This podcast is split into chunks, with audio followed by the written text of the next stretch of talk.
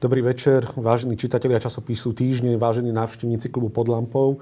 Dovoľte, aby som vás privítal na diskusii Blížny Michala Oláha, kde budeme hovoriť o deťoch, kde budeme hovoriť o deťoch v rozvodovom konaní, o psychologických rozhodnutiach, ktoré sa dotýkajú detí, a budeme hovoriť aj o problémoch, ktoré sú spojené so zverením dieťaťa do starostlivosti jednému z rodičov.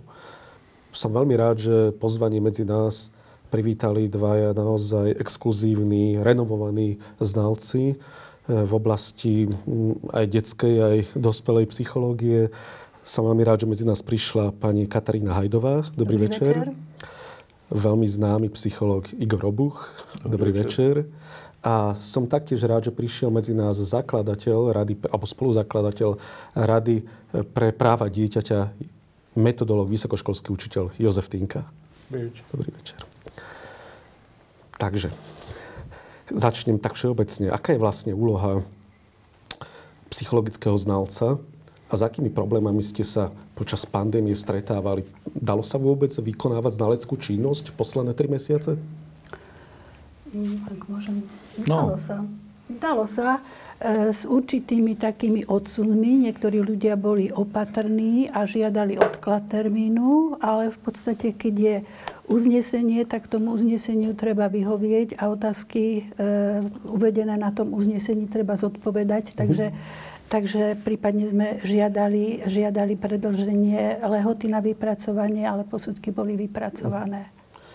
A k tej otázke, aká je vlastne úloha psychologického znalca, aké sú vaše kompetencie, pán Robuch, prípadne?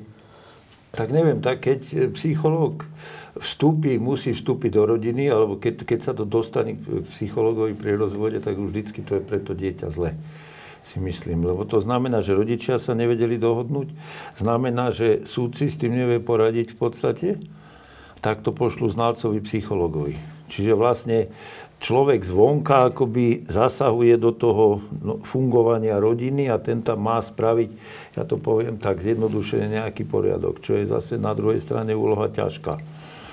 Hej, čiže ten znalec by mal kvázi zmapovať tú situáciu, popísať a navrhnúť z hľadiska dieťaťa najvhodnejšie riešenia, keď to povieme stručne. No. Čiže má vlastne pomôcť súd, súdu rozhodnúť vo veci a proste odtajniť určité veci, tie trinástej komnaty, ktoré, ktoré súd nemôže, nemôže poznať, pretože, pretože nevyšetrí tú rodinu, nezorientuje sa natoľko v rodine, ako práve, práve znalci z odboru psychológia. Čiže tam my potom vnikneme do tej dynamiky rodiny, spoznáme tam potom tie koalície, aké sú v rodine, A, a proste bližšie sa s nimi zoznámime, zdiagnostikujeme ich, takže podľa toho potom e, dávame svoje výstupy. Uh-huh. Aké sú vlastne vaše kompetencie? Ako vy, do akej miery môžete vstupovať do rodiny? Pretože zrejme na základe aj vášho posudku sa rozhodne sudca, komu zverí dieťa do starostlivosti, či prizná rodičom striedavú starostlivosť. Predpokladám, že vaše rozhodnutia majú veľmi vážne konzekvencie celoživotné pre tieto deti aj rodičov. No, jednak asi také základné, čo je, že znalec si musí uvedomiť, že, alebo to, to vieme všetci, ne, v normálnej rodine alebo v bežnej rodine e, rodičia spolupracujú pri výchove dieťaťa a práve keď sú rôzne povahy, môže to byť pre dieťa užitočné, keď sa tolerujú. Hej? Čiže to dieťa vlastne vidí viacero prístupov a viacero spôsobov. Keď sa to dostane znalcovi, psychologovi, tak rodičia už sú v období, keď súťažia o to, kto je lepší rodič. Čo je pre dieťa, myslím si, maximálne nevýhodná situácia. Lebo keď dvaja, dve osoby, ktorých má rado, súťažia o to, že kto z nich je lepší. A jeden z nich má väčšinou tendenciu devalovať toho druhého, tak to spôsobuje pre dieťa obrovskú stresovú situáciu. No. A ako hlboko do toho človek môže vstúpiť, no tak keď to zjednodušíme, to, čo sme sa bavili aj predtým, tak neoficiálne, že musíme odpovedať, je dobré, alebo mal, znalec by mal odpovedať na otázky kladené súdom. No. Uh-huh. Hej, čiže tak hlboko vstúpiť, a jak, aby dokázal zodpovedať otázky, ktoré, ktoré kladie súd z môjho pohľadu. Aby do toho videl, aby videl do toho príbehu rodiny a aby to nejakým spôsobom zachytil. A tak ako Igor povedal, že, že je to pre tie deti maximálne stresujúce, lebo lebo oni vidia, vidia že, že, že rodičia vzájomne, vzájomne bojujú a oni nevedia, čo majú v tej danej situácii urobiť. A často sa stáva, že, že, že deti nechcú, aby rodičia boli spolu v miestnosti. Vyjadria úplne panický strach, že prosím vás, nevolajte ich, lebo oni sa tu pohádajú. Alebo päťročné dieťa hladkalo svojich rodičov po chrbte, aby, aby sa ukludnili a aby... Uh-huh.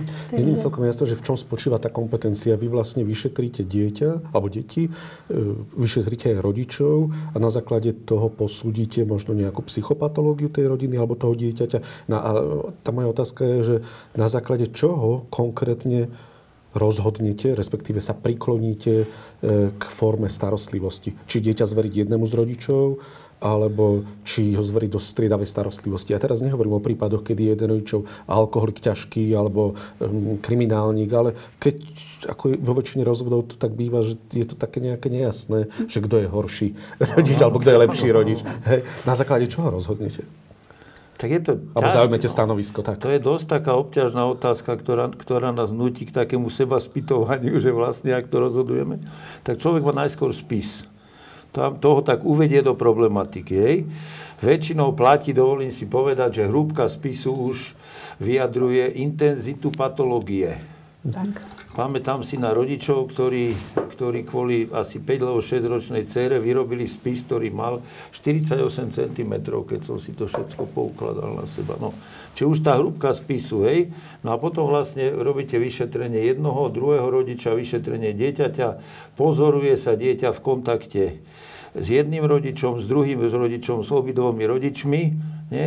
Urobia sa nejaké psychologické testy a na základe toho, to je skôr taký kvalitatívny proces, nie? Než kvantitatívny.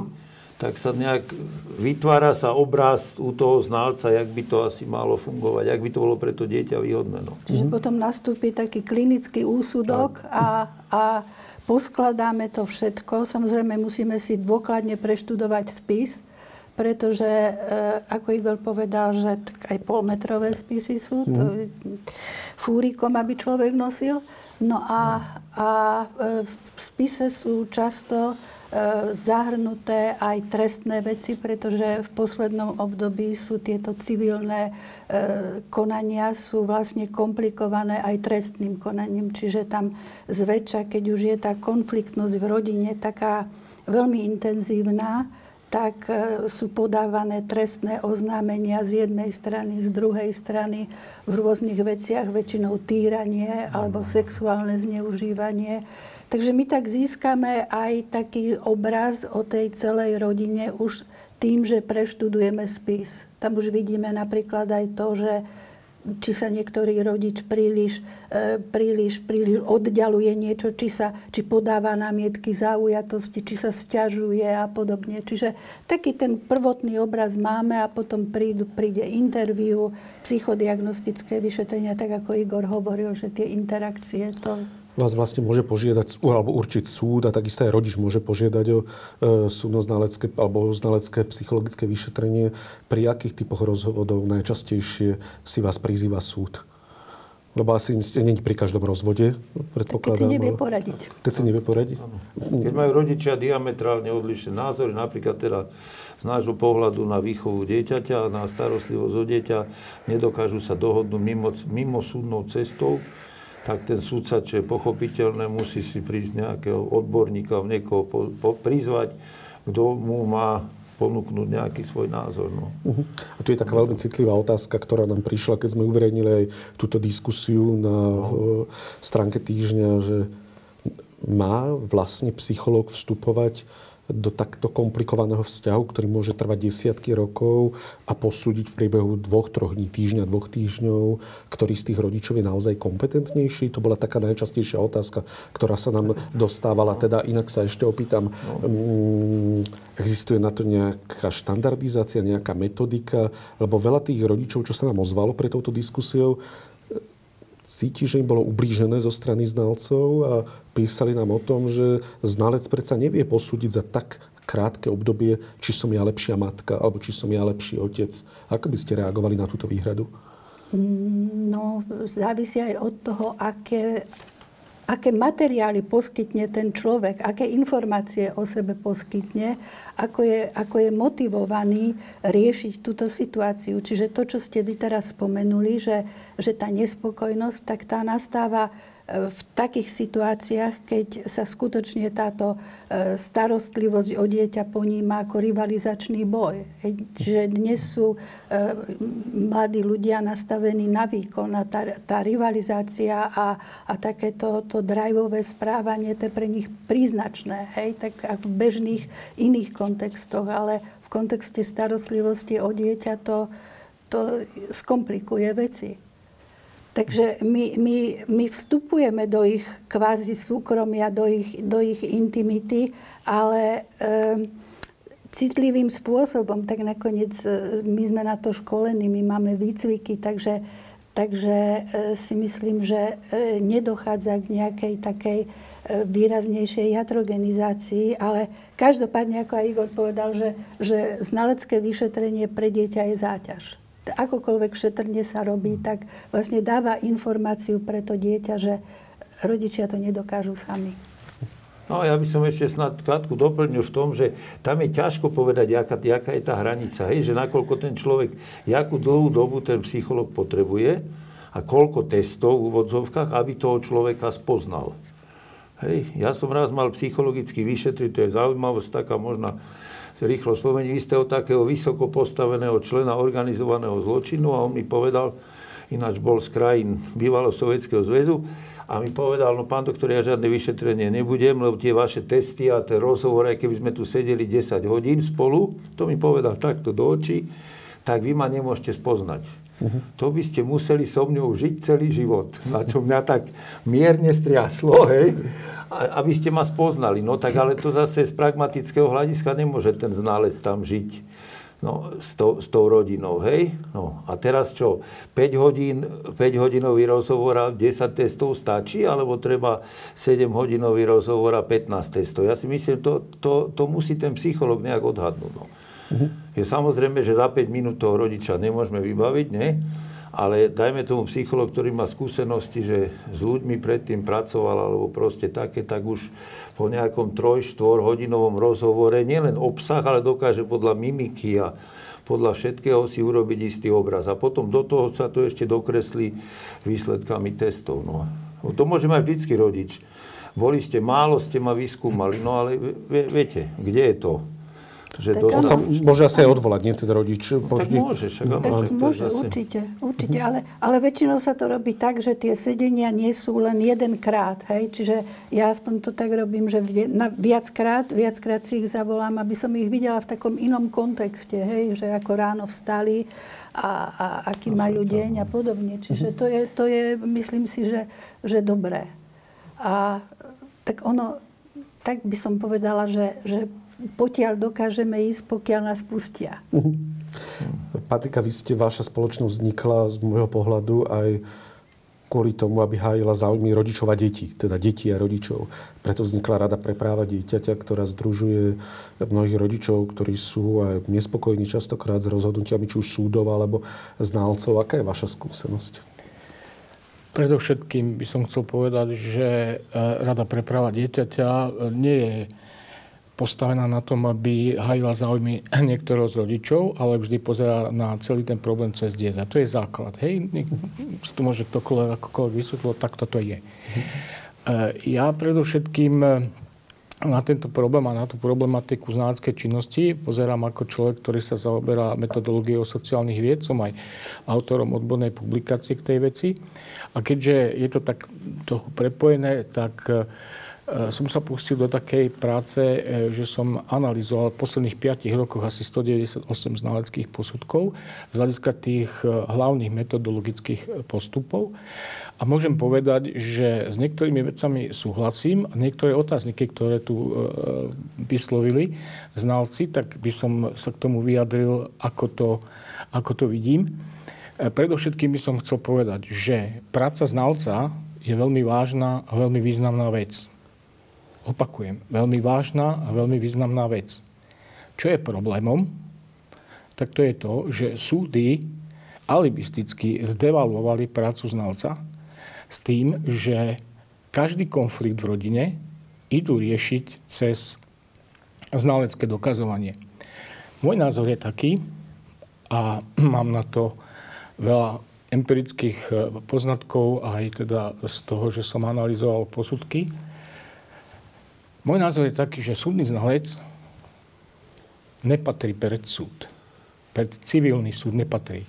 Tak, ako povedal pán doktor, ak ide o konflikt, už je to problém a náš systém súdny a poručenského súdnictva je nastavený na súťaž. Kto je lepší rodič? To čo je za otázku? To je otázka, kde v civilizovanom svete to posudzujú ako týranie dieťaťa. To je syndrom, Sofín syndrom, hovorím Sofína voľba. My nemôžeme stávať veci tak, kto je lepší rodič. A keď chceme od znalca, aby on rozhodol, to je ten alibizmus, lebo ho stávame do role, ktorá je pre neho veľmi ťažká a nevie sa jej uchopiť. Odpoveda na otázky, ktoré ten súd postaví. To, čo je vo výskume meritom veci a čo je dôležité, tak je stanoviť si tzv. Výskumný problém, teda čo chcem zistiť. To musí povedať odborník, ktorý sa vo veci vyzná. Súdca nie je odborník a stanovuje dvadsať otázok znalcovi, ktoré nemajú žiadnu relevanciu z hľadiska toho, že on nevie pomenovať, čo chce zistiť. Kto je lepší rodič? To je protizákonné, za chvíľu sa k tomu dostanem. Len chcem povedať, že mali by sme uplatňovať systém tzv. Restoratívnej justície, ktorá spočíva v tom, že súd hľadá spoločné hodnoty so všetkými účastníkmi a snaží sa pomôcť im vyriešiť problém. Pomôcť im vyriešiť problém. Teda nie je to, že kto je... to je najlepší rodič a... Dobre, tak, ale nezachádzajme ďalej, lebo toto by si žiadal reakciu. E, patrí znalec teda pred súd, alebo nepatrí, pán Robuch? Tak neviem, no často nás volajú, ja neviem, či tam patrím, či nepatrím, niekedy sa mi tam väčšinou, sa mi tam nechce chodiť. Niekedy má človek trošku pocit, že to je tak, no ja to poviem tak otvornejšie, že to je tak trochu pomsta jednoho z tých rodičov, že trvá na výsluchu znalca, aj keď sa ho nemá čo opýtať niekedy. Alebo ten jeho právny zástupca, hej, však ten je toto. Ja neviem, no, toto bol zaujímavý názor, mne sa to páči, akože áno, že vyvezme si kompetencie, odkiaľ pokiaľ má robiť ten psychológ.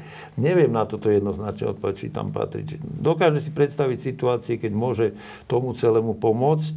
A zažil, zažil som aj veľa situácií, keď som mal subjektívny dojem, že som tam úplne zbytočný. Ak by som mohol doplniť a nadviazať, tak prepáčte, tak... Ten moment, o ktorom hovoríte, by mal byť ten, kedy nemáme pred sebou zdravé dieťa, ale máme pred sebou dieťa s problémom. A dieťa s problémom, ten problém indikuje to, keď napríklad odmieta rodiča, keď napríklad, keď napríklad má nejaké telesné, somatické, psychosomatické ťažkosti, čo môže byť už indikácia toho, že môže ísť o disociatívnu poruchu a iné veci a problémy. Vtedy je teda otázka, že áno, vtedy má prísudný znalec, ale... Hmm. Už by nemalo ísť o, sú, o civilný súd, ale už by malo ísť o trestné konanie, pretože ak je dieťa takto zničené a takto zdevastované, tak už je to e, známka toho, že s ním bolo manipulované, že nie je v dobrom psychickom stave a už aj... E, Metodika ministerstva zdravotníctva hovorí, že takéto znaky, keď sú, tak musí to riešiť odborník a musí to riešiť aj z toho pohľadu, či to dieťa nebolo týrané. Takže toto je moment, kde je, má nastúpiť znalec a má povedať, áno, je to takto, je taká porucha a tak ďalej. A len dokončím to, že ako by sa to malo riešiť, ten rozhodový postup. Jednoducho, zákon hovorí, že ak jeden rodič chce participovať vyvážené na, na výchove, teda že chce striedavku, a striedavka je veľmi kontroverzná téma, lebo sa veľmi zúžené a schematicky na ňu díva. Striedavka nie je päťdesiat na päťdesiat, striedavka jasne, je jasne, vyvážený. Jasne. Hej. Dobre. Ale to chcem povedať, že ak jeden rodič chce, a keď ten druhý rodič nechce a z princípu nechce a nechce sa dohodnúť, aj to rieši zákon a nepotrebuje na to znalca. Pretože hovorí zákon, že súd zverí dieťa k tomu, kto dokáže komunikovať s tým druhým. Hej? A tento princíp, keď sa preniesie do súdnictva, tak si myslím, že to bude oveľa, oveľa postup. Ale opakujem, restoratívna justícia, riešiť problém, nie hľadať víťaza. Pani Hajdová? No, ja len nadviažem na to, čo ste uviedli, že, že dobrý rodič, teda lepší rodič a horší rodič, tak samozrejme, že to je absurdné takýmto spôsobom uvažovať, ale toto sme riešili aj v rámci znaleckého ústavu, lebo e, sudcovia vlastne sa pýtajú, že e, v rámci teda, keď im robíme školenia, že že e, akým spôsobom, ako, ako majú klásť otázky, že čo im vieme dať, aké informácie. Čiže ich to tiež zaujíma. A my sa vyjadrujeme v tom zmysle, že skutočne ako, ako dobrý rodič a, a teda ktorý rodič je lepší, tak ako to nie je veľmi, veľmi trefne formulovaná otázka. Tam skôr ide o to, že kde viazne medzi, alebo u ktorého rodiča viazne tá komunikácia viac. Lebo my rodičov vlastne podnecujeme k tomu, aby dokázali komunikovať a dávame aj výstupy pre súdy v tom, že aká je perspektíva ďalšia pre to dieťa, kto dokáže komunikovať a kde tá komunikácia viazne. A my sme spomenuli striedavú starostlivosť. V ktorých prípadoch neodporúčate striedavú starostlivosť? Alebo aký je váš názor? Mala by byť striedavka um, automaticky priznaná každému rodičovi po rozvode? Alebo mali by takýmto spôsobom byť možno právna úprava striedavky? Aký je váš názor po rokoch vašej znaleckej činnosti? Otázka už ale o súťaživosti. Toto je o súťaživosti už. Hej. Má byť prezumpcia striedavej starostlivosti, ktorú treba nastaviť, prepáčte mi. Len, len doteraz hovorili, že nemá byť súťaž a vaša otázka smeruje k tomu, že ako tú súťaž nastaviť, ako ho vyhrať. My nehovoríme o súťaži. Či by podľa vás by legislatíva mala byť tak upravená, že automaticky by dieťa išla po rozvode do striedavej starostlivosti, ale k tomu ešte predchádzala otázka, v ktorých prípadoch sa vy rozhodujete, že je striedavá starostlivosť nevhodná, alebo čo sú také základné nejaké indikácie, kedy neodporúčate striedavú starostlivosť? No, striedavá starostlivosť je jednou z možností. Uh-huh. Hovorí sa, že sú znalci, ktorí v zásade ju majú radi a sú znalci, ktorí v zásade ju nemajú radi. Nechcem sa tu hrať na svätého, pekného. Ja zase tvrdím, že pravda je taká, že by sa to malo roz, teda pravda, že by sa to malo rozlišovať od, od prípadu k prípadu, hej. Uh-huh. Striedavá starostlivosť do toho vnáša isté pravidlá, ale tie pravidlá niekedy sú veľmi, jak to poviem, krčovito nastavené, že to musí byť pol na pol, to myslím to, čo, hej. A normálna rodina ako funguje?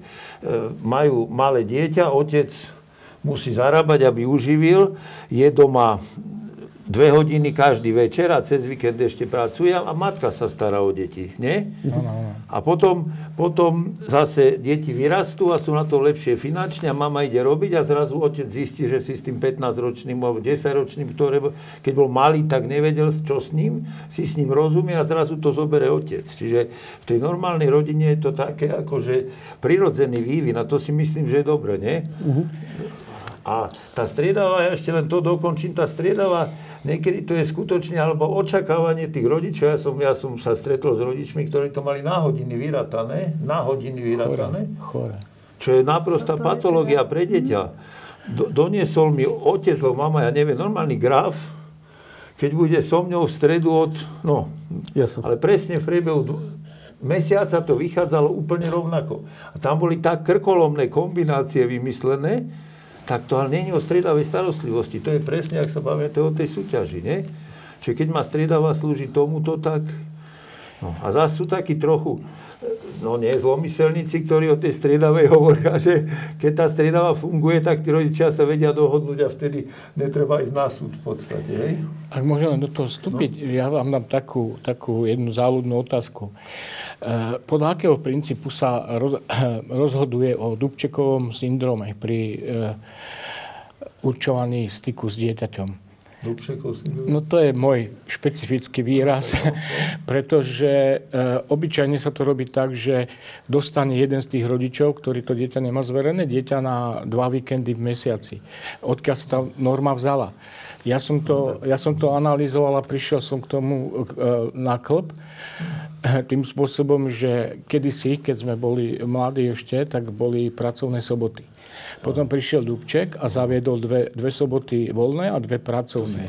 Áno. A súdy začali podľa tohto princípu rozdeľovať, že tu máš otec dve soboty, budeš mať dieťa, keď ste sa rozviedli. A toto sa stalo takou bežnou praxou. To nemá žiadnu logiku. Ja som sa stretol s rozsudkom, kde dokonca otec dostal uh, styk s dieťatom mimo cirkevných sviatkov, že má nejaký rytmus, ale mimo cirkevných sviatkov. A pýta sa, že a kedy s tým dieťaťom mám byť? Lebo podľa kalendára cirkevného je asi stopäťdesiat sviatkov v roku. Hej? Úplne absurdnosti. Takže tým som chcel len nadviazať a potvrdiť, že aj keď majú na hodiny, to není zdravý vzťah. To není ostredavý starostlivý. A potom niektorí rodičia to maximálne presadzujú v tom zmysle, že že, že je, to, je to právne dané, je, ta, je tu tá právna možnosť a on na to má právo. Ale nezohľadní to, že napríklad e, dieťa býva v Bratislave a on býva v Košiciach. Hej? A teraz e, riskuje aj to, že dieťa chodí do dvoch škôl. Ja som mala taký prípad tiež, kde e, dieťa navštevovalo dve podstatne teda od seba vzdialené školy a e, tí pedagógovia spolupracovali, ale ešte zatiaľ to bol len prvý stupeň a nevedela som si predstaviť, ako to bude na druhom stupni. Takže toto si myslím, že je maximálna záťaž pre dieťa. A ešte sme nedopovedali to, čo začal pán doktor. Ja som slúbil, môžem sa k tomu vyjadriť, lebo presne o tomto som chcel dnes aj sa nad tým zamýšľať. Vy ste spomínali toho recidivistu, ktorý povedal, že tie projektívne testy, to nezistíte, kto je a aký je. Vy ste povedali, pani doktorka, že musíte mať vzťah k tým klientom a základ toho, aby ste boli úspešná v tej práci, je dôvera. To je jednoznačné, a, a keď samozrejme vám niekto niekoho nanúti, aby prišiel za vami, nemáte na neho e, taký silný vplyv, aby ste pre, e, prelomili tú jeho nedôveru, ten odpor a získali dôveru. A práve Nemecký, nemecký psychológ Hermann v roku devätnásťstošesťdesiatštyri veľmi intenzívne pracoval na to a spochybnil projektívne testy, ich objektivitu a dokonca v Poľsku a v Nemecku sú projektívne testy zakázané v poručníckom rozhodovaní. Pretože vy viete, že je dôležité aj taká maličkosť, že kto to dieťa privedie k tomu psychológovi. To už aj toho, aj toho všetko akože to vie, vie ovplyvniť. Čiže ten projektívny test, ja sa pýtam, že prečo ho vnímame ako niečo, niečo čo je také, také nosné, pretože nám to odhaluje tú, tú psychiku možno, ale neodhaluje tú psychosociálnu situáciu. A ak dovolí ešte dve, dve pripomienky k tej metodológii, pozorovanie. To je základná psychologická metóda. Pozorovanie z toho, čo ja som vyčítal a zistil som z tých znaleckých posudkov, ale neberte to osobne, lebo to boli znalecké posudky, ktoré vy ste nerobili. Keby ste ich robili, tak by to bolo možno iné. Ale tak vám nepoviete. Dobre, ne? Pozorovanie, idem, teraz, teraz smerujem k tej reliabilite a validite, pretože je dôležité pre každú vedeckú prácu, aby bol, bol výsledok spoľahlivý a platný. A pozorovanie, tak ako sa robí pri znaleckom dokazovaní a v tom veľmi, veľmi obmedzenom čase, tak nie je, nie je skontrolovateľné. A nemôžete e, zabezpečiť to, aby bol každý z tých znalcov e, nestranný. Sama ste povedali teraz, že nadviežete určitý, určitý vzťah, vznikajú tam rôzne e, interakcie a potom sú chyby, ktoré vznikajú z hľadiska spoľahlivosti, napríklad observer e, expectancy, efekt, to je, to je chyba, ktorá nastáva tým, že znalec a ten, kto vlastne skúma tú vec, tak je nejak nastavený a má nejaké očakávania. A to ovplyvňuje potom jeho, jeho rozhodovanie a tak ďalej. Čiže pozorovanie by mali podľa správnej metodológie robiť minimálne dvaja ľudia. Mali by to byť spravené, štrukturované pozorovanie a mali by nejakým spôsobom dobre, si robiť pozorky. Dobre, tak dajme priestor na reakciu, nech sa páči. Áno, no tak ja nehovorím, že tí znalci, keď hoci ako sa snažia, takže že, že tam není čo vylepšovať v podstate, To je jedna strana, druhá strana je, že v podstate aké sú objektívne možnosti, hej, pribrať dvoch znalcov a budú tam sedieť a teraz čo s tým a, a, a zase trošku rýpnem, že keď dvaja, prečo netraja, tam ešte môže jeden advokát alebo no, právny zástupca namietať, hej, čiže to je také. Nikdy, nikdy sa nedá povedať asi o ničom, čo robíme, najmä v psychológii, aj keď to rozhodne nesúhlasím, že by to bola nejaká paveda, že robíme to tak dobre, že sa nedá lepšie, nie? No. No musíme... Tam ide práve ešte, ale dokončím o vytváranie toho komplexného obrazu. Je to samozrejme aj subjektívne, nie? Aj ten znalec je človek a keď tam vôjde nejaká, ja neviem, osoba istého istého založenia povahového vzhľadu, tak dajme tomu to určite emočne s ním viacej, viacej urobí, než keď tam príde iná osoba, to všetko toto. No ale ten znalec by mal byť aj od toho taký vycvičený trochu, že by mal toto vedieť. Mal by mať skúsenosť, keď niekto robí znalca s ľuďmi, hej. Čiže keď robíte, ja to trošku preženiem, keď robíte, keď, ja neviem, zoberete si papierovú gulu a dáte ju tisíc ľuďom a každý z nich bude robiť niečo iné. Tak môžete prísť k tomu, že spôsob narábania s tou papierovou gulou je pre toho človeka typický. No. Hej, čiže to je trošku aj v tých projektívnych testoch. Keď si tým prejdete, spústu ľudí, ja neviem, no, ja som za život asi vyšetril odhadom štyritisíc ľudí, jak som tak, to raz tak rátal, tak už sa niečo musíte naučiť, aj keď nemáte na to talent. Hej, no. A teraz to pozorovanie, tie testy a toto všetko, no čiže z toho vlastne skladáte ten príbeh tej rodiny a všetkého. No hovorím, má to určite veľa nedostatkov len. A ďalšia vec je ešte, že mnohé veci, testy a také, o tom sa diskutuje aj medzi psychológmi, všetko je na internete teraz. Mhm. Čiže výsledky mnohých testov, mám takého jednoho známeho, takého, ktorý robí v branži takej, on není psychológ, ja sa, sa, som sa, sa dozvedel, čo ja robím, nežije na Slovensku. A hovorí, no na čo takéto testy a také. U nás na internete si nájdeš všetky, on je veľmi zbehlý v práci s počítačom, si nájdeš všetky výsledky, všetko, jak to má byť, na všetky konkurzy, všetky testy. No. Uh-huh. Ale to psychologické zostáva v tom, že ten psychológ tomu nejako... Tak, vie s tým robiť. Hej, ako ten človek sa môže naučiť, jak má byť tento test a jak má byť tento test, ale nemôže sa naučiť, že jaký je súvis tých testov. Presne hej? Tak.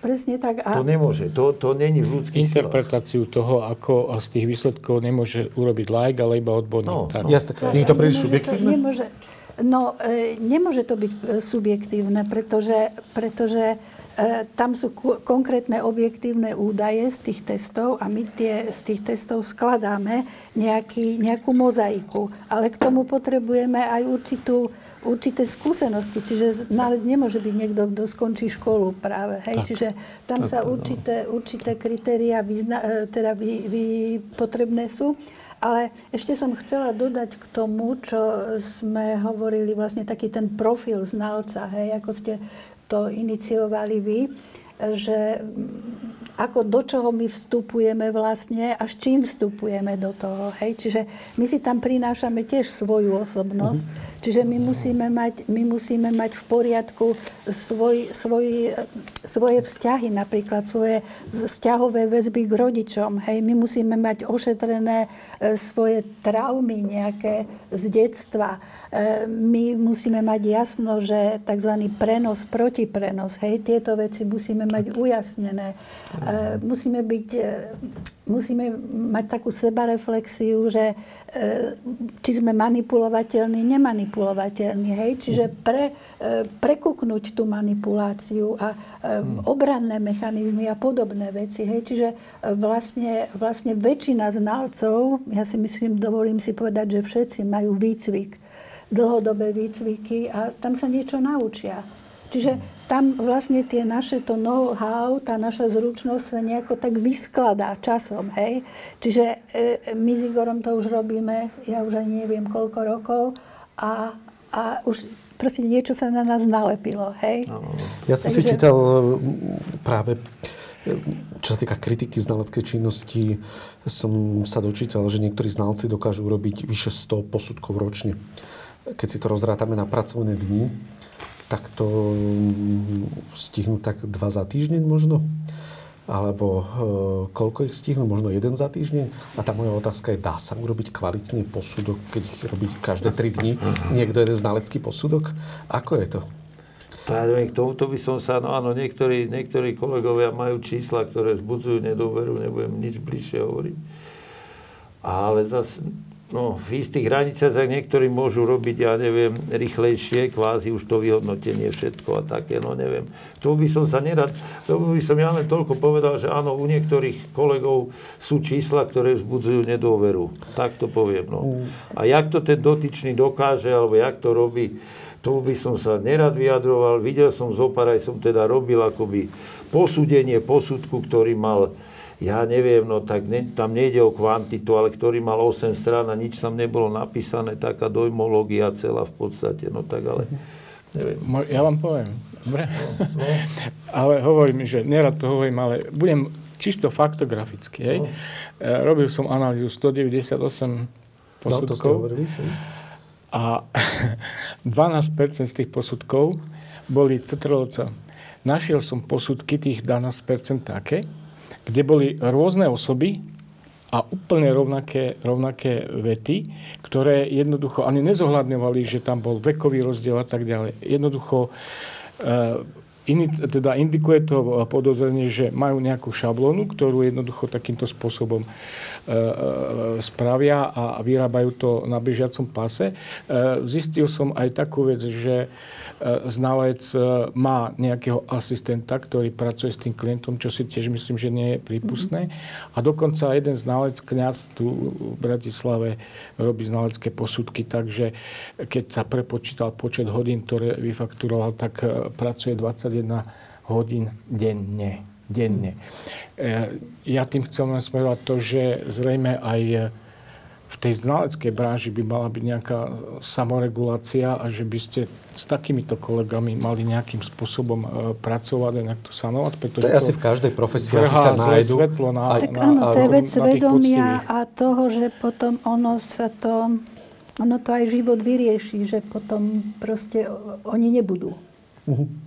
Hej, že tam proste ich výstupy budú potom také, ktoré nebudú akceptovateľné, takže buď sa to takto prirodzene vyrieši, ale tak to je vec svedomia. Je to vec svedomia. V každom ja prípade... len poznámočku takú no. na, na tých sto, čo ste hovorili, tých sto posudkov, hej, akože som z akademické obce a e, každý, každý ten znalecký posudok je prípadová štúdia. To ano. Je samostatná vedecká ano. Práca. A akademik, ktorý napíše päť desať takých štúdií ročne, je top. Hej? No, čiže toto by bol človek, ktorý by bol úplne geniálny, že dokáže za rok urobiť sto vedeckých štúdií. To je absurdné. No a ešte to číslo, keď sme pri tom sto, ja som už videl aj podstatne tak, no, minimálne o tretinu alebo o polovicu väčšie čísla. To, no, pravdu máte v tom, že takéto, dajme tomu, relatívne v dobrom je takéto, že je zručnejší v niektorých, alebo počítať, no proste mu to trvá niečo rýchlo, rýchlejšie ako ostatným, alebo vedia, majú, vedia si spisy nakopírovať a tak, čo zase není v podstate nič také nelegálne toto. No to horšie možno je v tom, a s tým súhlasím s vami, ja som sa tiež s tým stretol, že v podstate majú už aj programy na vyhodnotenie a vlastne tam len vymieňajú mená v podstate. No a to, to keď, nechcem to, určite to není väčšina, ale sú aj takých, som to tam potom len vymieňajú mená, hej? No, ale v podstate je tam úplne to isté, aké by napísané presne. Ako by sa dalo tomuto predísť? Lebo to potom tie rozhodnutia sú zrejme dosť stereotypné, sú asi podobné a nezohľadňujú asi všetky tie odlišnosti, ktoré tá daná rodina má. Ako by sa dalo predísť vlastne takýmto šlendriánskej práci, dá sa povedať?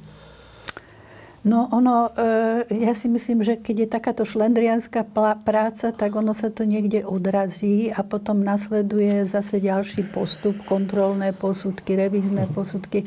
Takže niekde tá rodina sa zachráni, povedzme, hej, že, že sa dopracujú k nejakému takému efektívnemu výsledku, ale tak je to v podstate zdržovanie potom, hej. Čiže e, ťažko povedať, no e, hovorím, je to vec svedomia. Vás nejakým spôsobom kontroluje ministerstvo. Dnes sa hovorí o kontrole vlastne znaleckej činnosti ministerskými úradníkmi. Do akej miery vstupuje ministerstvo do vašej činnosti? No, tak. Neviem, no, ja to, teraz práve prebiehajú také, nazvime to isté, rokovania medzi znaleckým ústavom a ministerstvom pri takom trošičku vymedz- vymedzovaní si kompetencií takom a k tomu by som sa nerad nejak takto vyjadroval, kým nie sú žiadne. No v istých situáciách sme mali pocit, že psychologickým veciam pocit, že psychologickým veciam sa vyjadrujú ľudia s nepsychologickým vzdelaním. A to tak to práve teraz ide o to, aby sme si toto nejako vyjasnili. Dobre, no, vráťme sa ešte k tým problémom. Aké sú v súčasnosti hlavné problémy znaleckého dokazovania? V čom vidíte hlavný problém? Hovorili sme o jednom probléme, kedy naozaj jeden znalec urobí sto alebo dokonca stotridsať posudkov napríklad ročne, čo zvádza k tomu myslieť, že to zrejme nerobí dostatočne kvalifikovanie alebo odborne. Ktoré sú ďalšie problémy znaleckého dokazovania? Alebo v čom vidíte hlavné problémy? Čo by, Čo by to ešte mohlo byť? Tak ono, v podstate aj to, že je málo znalcov. Pretože ono, tá znalecká činnosť je vlastne rehoľa. Má to takú kvalitu rehole a buď to človek robí rád, alebo to nerobí. Takže, a je to cítiť, že je málo, málo znalcov, lebo potom sme dosť, dosť zaťažovaní. Čo je logické, čo je logické, pretože dopyt je a tie posudky treba robiť. Takže my sa snažíme ako v rámci znaleckého ústavu, ako vzdelávame znalcov, máme znaleckú akadémiu, proste e, robíme, čo sa dá, ale tak nikto sa, nikoho nemôžeme prinútiť, aby bol znalec. Áno. To mantrou je najlepší záujem dieťaťa, tu, o ktorej si hovoríme v pomáhajúcich profesiách, čo sa týka teda detí vo všetkých, čiže to psychológia, sociálna práca, psychiatria, pedagogika. Dokážete hájiť najlepší záujem dieťaťa? Snažíme sa. tak, snažíme sa. Snažíme sa. Nám to darí, tak snažíme neviem. sa. Áno, ale ako to, kdo, čo to je ten najlepší záujem dieťaťa? To, to je dobrá, to je dobrá otázka. No veď to, veď to, že čo je to najlepšie. Ak dovolíte, poviem vám e, taký príklad. Jeden rakúsky sudca povedal, že on by nenašiel odvahu, aby otcovi, ktorý je alkoholik a ktorý nie je nebezpečný pre dieťa, uh-huh. aby mu zakázal s ním styk. Lebo kto som ja, aby som rozhodoval o tom? Lebo aj uh-huh. takýto človek môže mať emočnú hodnotu pre to dieťa. V Kanáde dokonca viem o prípade, kde bezdomovcovi dali styk s dieťaťom. Čím smerujem k tomu, že jediný sudca na svete, ktorý môže rozhodnúť o tom najlepšom záujme a o tom, že kto je najlepší rodič, je to dieťa. Je to dieťa, ak je nezmanipulované a tak ďalej. My sme vytvorili také sociálne inžinierstvo, že sme spravili taký sociálny konštrukt, do ktorého sa snažíme všetko natesnať. Toto je vzorný, dobrý typ rodiča a my sa k tomu snažíme prispôsobiť. Ale to dieťa rozmýšľa úplne inak. Úplne inak. Úplne iné hodnoty má to dieťa. A my, dokiaľ nedokážeme pochopiť to dieťa, tak nikdy dobre nerozhodneme. Preto by nemalo sa rozhodovať, a to je to, a nemali by devalvovať vašu prácu tým, že budú vás volať ku každej e, s prepáčením hlúposti, ale mali by to byť len vážne veci. Kedy to dieťa má problém, nie rodičia, tí nech sa hádajú, nech sa vyhádajú. Keď má dieťa problém, vtedy má prísť znalec a povedať, vy dvaja ste ho zničili, a teraz hľadajte cestu, ako dať uh-huh. do poriadku. No veď my to aj robíme. My to aj dávame spätnú väzbu. Ale k tomu záujmu dieťaťa v podstate. Čiže dieťa má právo na dvoch rodičov takých, akí sú. Hej? Tak. Čiže tí, tí rodičia sú takí, ako, ako, ako sa podarili. Ako sa podarili, každý si nesie nejaký batôštek z minulosti. Buď si ho dá do poriadku, alebo si ho nedá do poriadku. No a, a treba naučiť vlastne tých dvoch rodičov s rôznymi batôžkami komunikovať. Čiže tam ide vlastne o to, že keď už sa rozpadne ten vzťah, tak dobre, neexistuje partnerstvo, ale rodičovstvo existuje a to existuje na celý život. Takže to, toto, je, toto je vlastne to, že toto je záujem dieťaťa, že toto mu zabezpečiť. Nejakým spôsobom, ja, ja vždy hovorím, že treba tlačiť na tých rodičov, aby oni spolu komunikovali, lebo rodičia sa spoliehajú na to, že súd rozhodne, ale súd za nich nebude žiť život. Čiže to no, je, sa, no. No, oni musia proste spolu sa to rodičovstvo prevádzať spolu. Čiže v tom sa úplne zhodneme, tú myšlienku už ja opakujem ako mantra, čo ste povedali, že no. manželstvo a partnerstvo je pominuteľné, ale rodičovstvo je večné. Uh-huh. A z toho, z toho dôvodu treba ísť tou cestou, že nehodnotiť osobnostné kvality tých rodičov, ale to, aby fungovali pre dieťa tak, ako fungovať majú. Lebo obráťme to. Vo vede to je tak, že je téza a je antitéza. Hej? A teraz, keď príde rodina pred súd a rozchádzajú sa a začneme ich hodnotiť, ich osobnostne, či sú dobrí a tak ďalej, tak si položme otázku, no. prečo sme to nespravili skôr, ako začali spolu chodiť, ako začali mať sex, ako sa zobrali.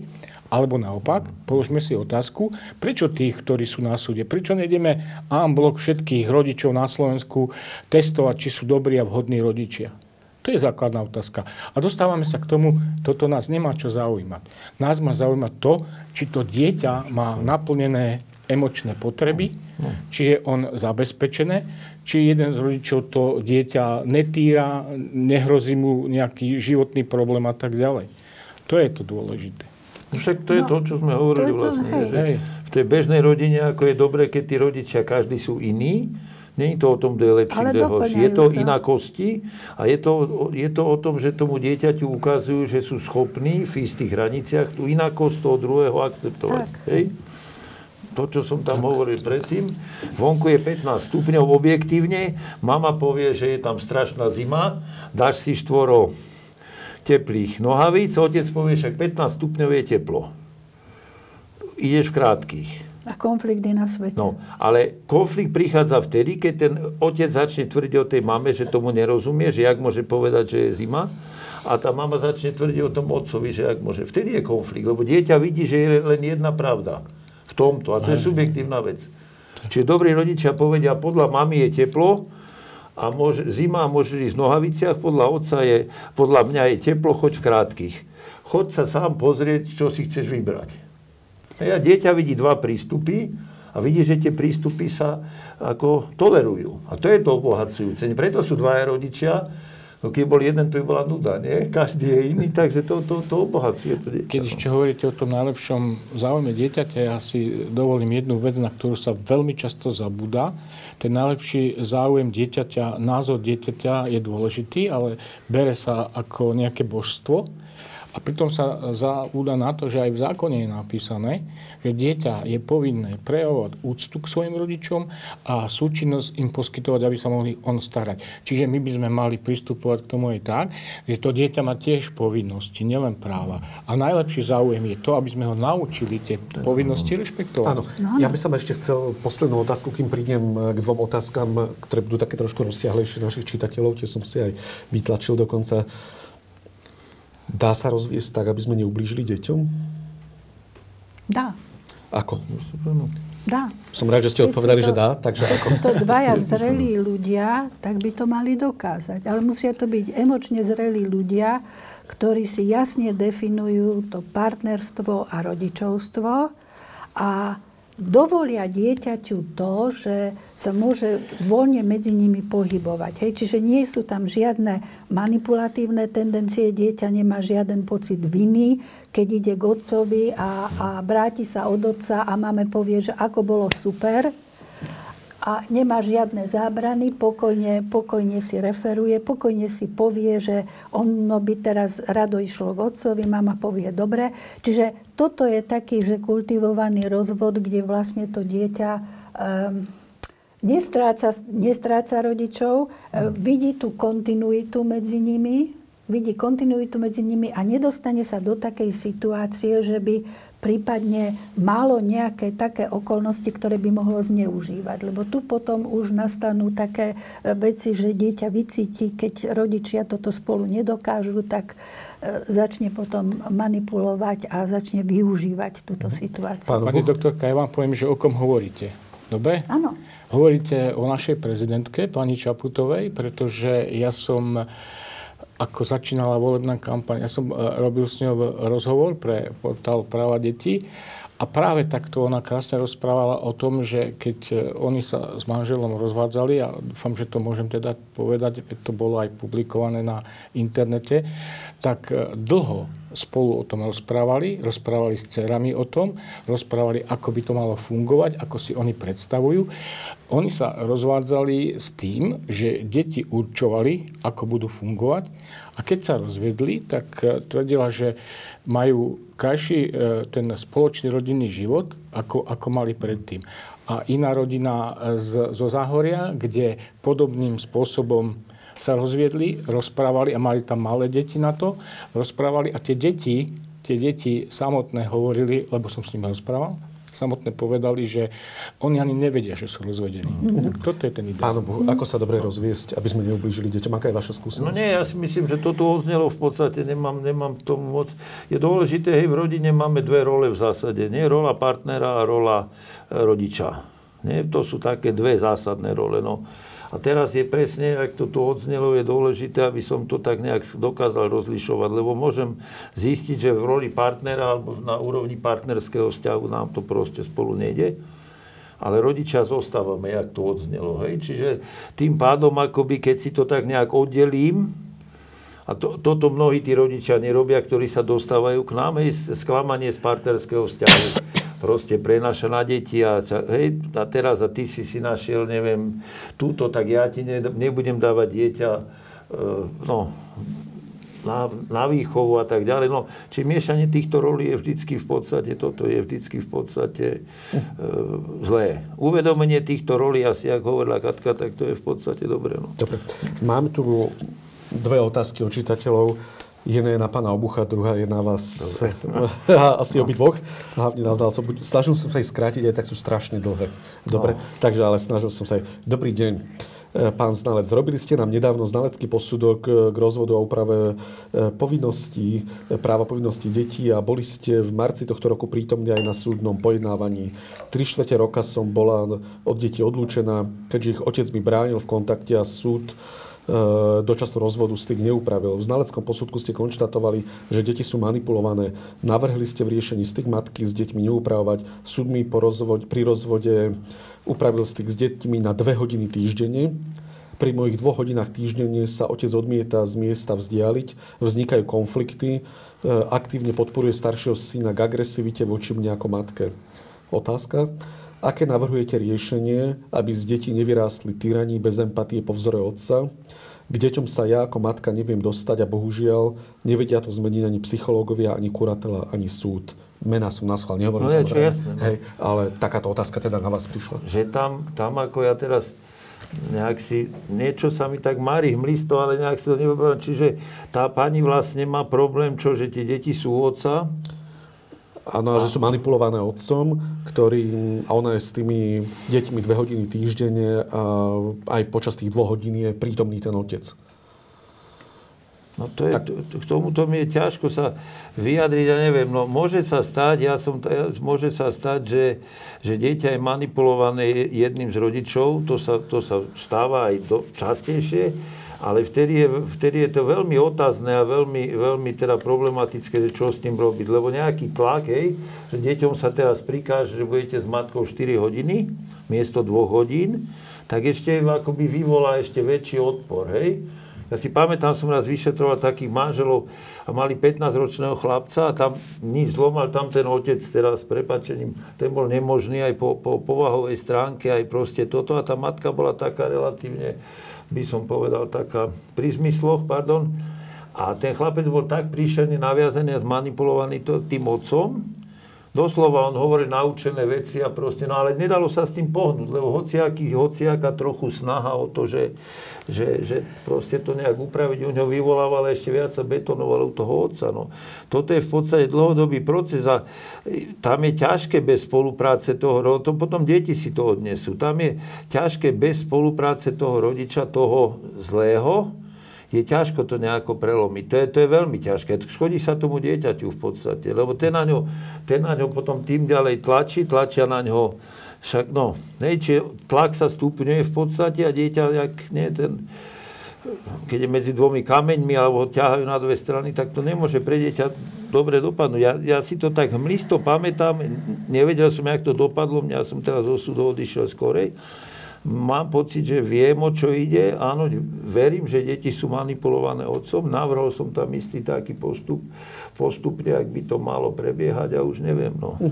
Potom ono spoločne... sa ešte posledné, ono skutočne sa niekedy rodič môže nezaslúžene dostať do pozície, z ktorou si, z ktorej je mu zle a moc sa s ňou, ale ako, ako by robiť nedá. Uh-huh. Dostane sa, je ostrakizovaný jak ten zlý rodič. A teraz každá snaha vlastne len podporuje ten... ten tak, hej? ten zavrhovaný rodič. Tak, zavr, keď to a zoberieme, keď to áno. zoberieme, tak áno, tá áno. téma zavrhovania existuje, aj keď ten syndrom ako nie je medicínsky syndrom, ale tá téma existuje.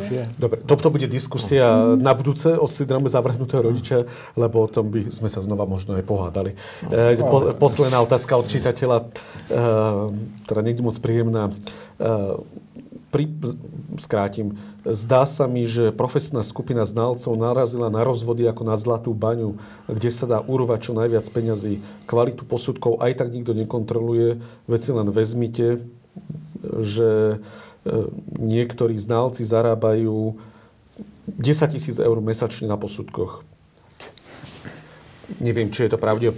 Bola to jedna z otázok, ktoré prišla, ktorú som ešte prečítal. Tak kontroluje niekto prácu znalcov? Je to zlatá baňa z vášho pohľadu? Možno, že je to otázka nie príliš Kon- korektná, uznávam. Kontroluje, kontroluje, veď v podstate vydávame vážny dôkaz, nejaký dôkazový materiál, mm. takže to je, to je zodpovednosť. To je obrovská zodpovednosť, za ktorou si stojíme, za tou prácou si stojíme, musíme si ju obhájiť. A samozrejme, že kontroluje, teda v prvom rade sa to, dostane sa to hoci kde, na rôznu úroveň súdov sa to dostane, čítajú to, to súdcovia, čítajú to na úpsvare ľudia, takže samozrejme a v podstate teda ako Ministerstvo spravodlivosti má tiež teraz svoj kontrolný orgán, ktorý, ktorý k tomu dáva stanovisko a Znalecký ústav pracuje aj v tomto smere, ako robí takú súčinnosť pre ministerstvo a v podstate sa vyjadruje o odbornej úrovni tých posudkov, takže áno. Takže není táto výhrada relevantná. No, no ale to je to, čo sme hovorili, že keď niekto urobí stopäťdesiat posudkov za rok, tak to príklad, už je, to hej, už je ďalšia vec, ale... Je to na pováženie v podstate, áno, že na koľko, no. Čiže je to, ale... je to rehola, je to mravenčia práca. No. Otázku by som ale položil inak. No. Že či je posudok skontrolovateľný. Pretože nikto nemôže kontrolovať spôsob, akým interpretuje to, čo som nameral, čo som videl, čo som pozoroval, tak ako aj vy ste hovorili, pani doktorka, že môžete byť svojim príbehom ovplyvnená mnohými vecami a toto pri tej interpretácii nedokážete identifikovať.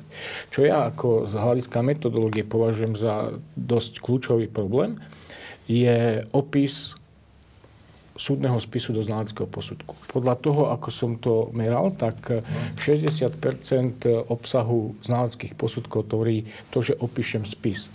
A ja z hľadiska metodologického tvrdím, že to nie sú relevantné zdroje informácie, informácií z dvoch dôvodov. Obsahujú subjektívne veci, obsahujú verejné listiny, ktoré zo zákona sú pravdivé, dokiaľ nie sú spochybnené. A vieme, že sú tam veci, kedy aj spochybňuje taký a taký výrok a tak ďalej. A je to úloha súdu, aby o tom rozhodla.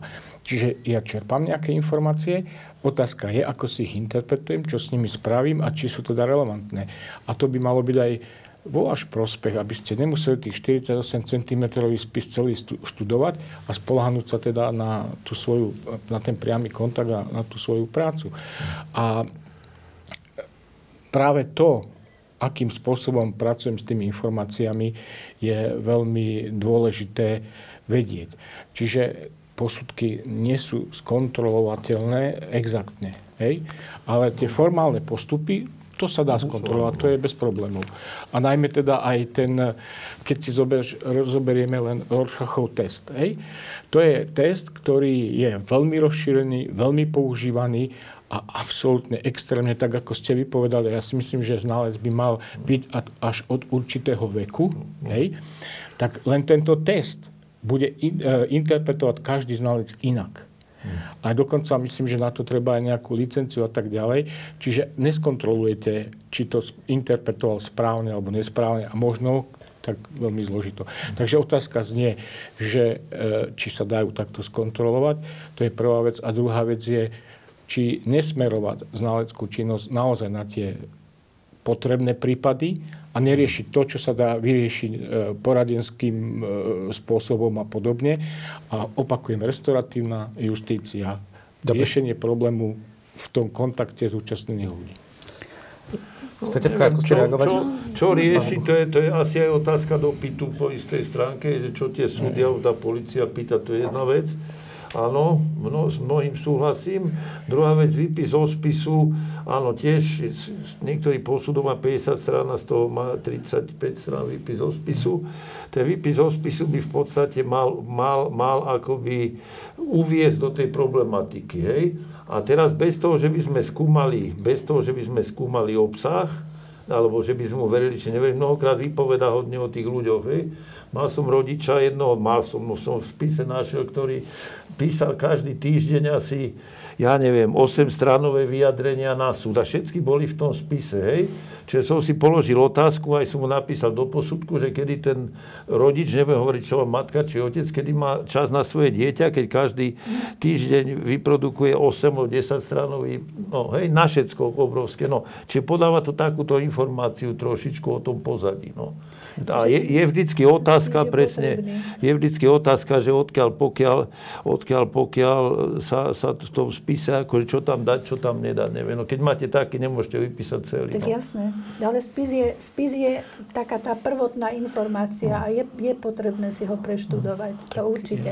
No. Ale k tej preskúmateľnosti, čiže ten posudok musí byť preskúmateľný. Na tom, na tom pracujeme, aby, aby, aby zodpovedal tomu kritériu preskúmateľnosti. Hej? Čiže na jednej strane my, my pracujeme vlastne ako s ľuďmi, my nepracujeme e, s neživým materiálom, hej? Čiže tam tá stavba sa nemení, hej? To je, tam sa to dá jednoznačne všetko určiť, ale v podstate my uvádzame do tých znaleckých posudkov kvantitatívne údaje z tých jednotlivých testov. No a z toho vlastne akože tá preskúmateľnosť pre nás, ako my vieme posúdiť ten posudok, tak nejako, že vieme z toho niečo vyčítať. Či... Pani doktorka, ale mne tam chýbalo napríklad, hovoríte o tých testoch. Ja som ich ano. povedal, že boli spochybnené, ale zostaneme pri testoch. A veľké percento tých posudkov bolo tak, že urobil znalec množstvo testov a v tom výsledku nikto nechápal, že na čo sa tie testy robili. Nie je tam kauzalita medzi tým, čo odporúčam a medzi tým. A, a potom je pocit, že vyťahujem z klobúka rozhodnutie. Tak hej? to... to... Áno, s, tým, s týmto môžem, môžem súhlasiť. Ja som no, ja. sa stretol s niektorými posudkami, kde bolo použitých osemnásť testov, osemnásť testov dospelých, to som si sčítal. A každý test vypovedal o niečom inom a boli tam vypísané výsledky tých, tých, no, tých charakteristiky. A potom bol z toho urobený nejaký záver, ale nikde sa nedalo dopatrať k tomu, že na základe akej logiky bol z toho obrovského množstva materiálu urobený práve takýto záver. No. To je, to je chyba. To je, to je no, vec to... potom takého toho klinického úsudku a mm. existuje proste určitý taký... Tak musíme si vypracovať e, také nejaké štandardy, že akého druhu testy použijeme, aby sme tam mali aj dotazníky, aj projektívne metódy. Proste takto nejako poskladať. To je už potom to know-how. A zrejme tu sa dostávame, tu sa zrejme dostávame možno oblúkom k úvodu našej diskusie, a z ktoré by mohlo výjsť, nechcem to síliť, že by bola potreba štandardizácie práce znalcov. Pomohlo by to, aby sme predišli možno tým chybám, o ktorých sme hovorili, alebo nie je možné prácu znalcov z oblasti psychológie štandardizovať. Lebo osemnásť testov je naozaj dosť. osemnásť no, testov je naozaj nie dosť. Treba naučiť sudcov, aby vedeli pomenovať problém. To je celé. Znalec to potom vyrieši. Áno. Pomohla by teda štandardizácia, alebo skôr by ste sa aj bránili? Ja na to momentálne neviem odpovedať. Mňa napadá také, možno to bude vyznievať tak nejak neprimerane v dnešnej dobe, že ten znalec by mal mať jednak, keď do toho ide, keď to robí nejakú skúsenosť, dlhodobú a vedomosti. Hej? A potom by mal mať nejakú, nazvime to, znaleckú česť. Tak. Mm-hmm. Že tam, hej, a to, to, tieto tri, tieto, keď tieto tri uh, no, body, keď sú, tak ono aj ten znalec môže šlapnúť vedľa. Občas sa vám niečo nepodarí, zle si zinterpretujete proste, ale to, to nejak patrí, nejak slávny fotbalista nedá jedenásku, nechcem to, toto, ale proste keď mám tieto tri, tak sa minimalizuje možnosť toho, že budem robiť šlendriánsku robotu, si myslím. No áno, a všetci sme vlastne, teda neviem, sme je... klinici, hej, tak máme svoje, svoju klinickú prax, odrobili sme niekoľko psychodiagnostík, e, pracujeme roky, takže človek si tak vytvorí vlastne také vlastné, aj vlastné štandardy. Čiže mám takú istotu, že tomu testu verím. Hej, to sa v priebehu, v priebehu rokov praxe sa to, sa to ako osvedčilo. Takže aj toto je istý taký prístup. Hej? Dobre. A ja by som tú štandardizáciu spravil hneď na súde jednou, jedin, jedným jediným testom. Jedným jediným testom. Ak, sú, ak je konflikt, tak je to typické tým, že tam je nedostatok ambivalentnosti. Teda toho partnera hodnotím, že je zlý a nemá nič dobré.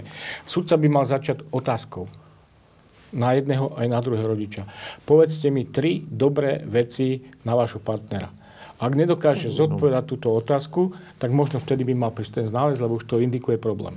Výborne, takže týmto ja odporúčaním ja by sme mohli poslednú, toto ja mám ešte na záver. Takú, občas mám takú, takú vlastnú kontrolku, keď píšem ten posudok, tak jednak v prvom rade si predstavujem, čo by pre to dieťa bolo dobré.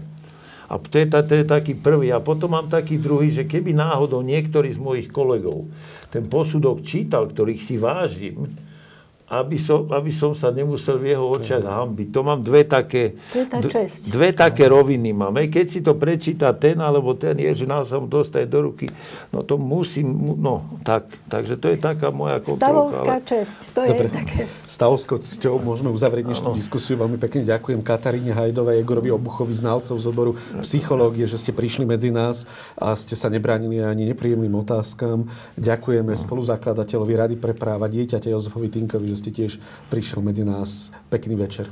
Pekný večer.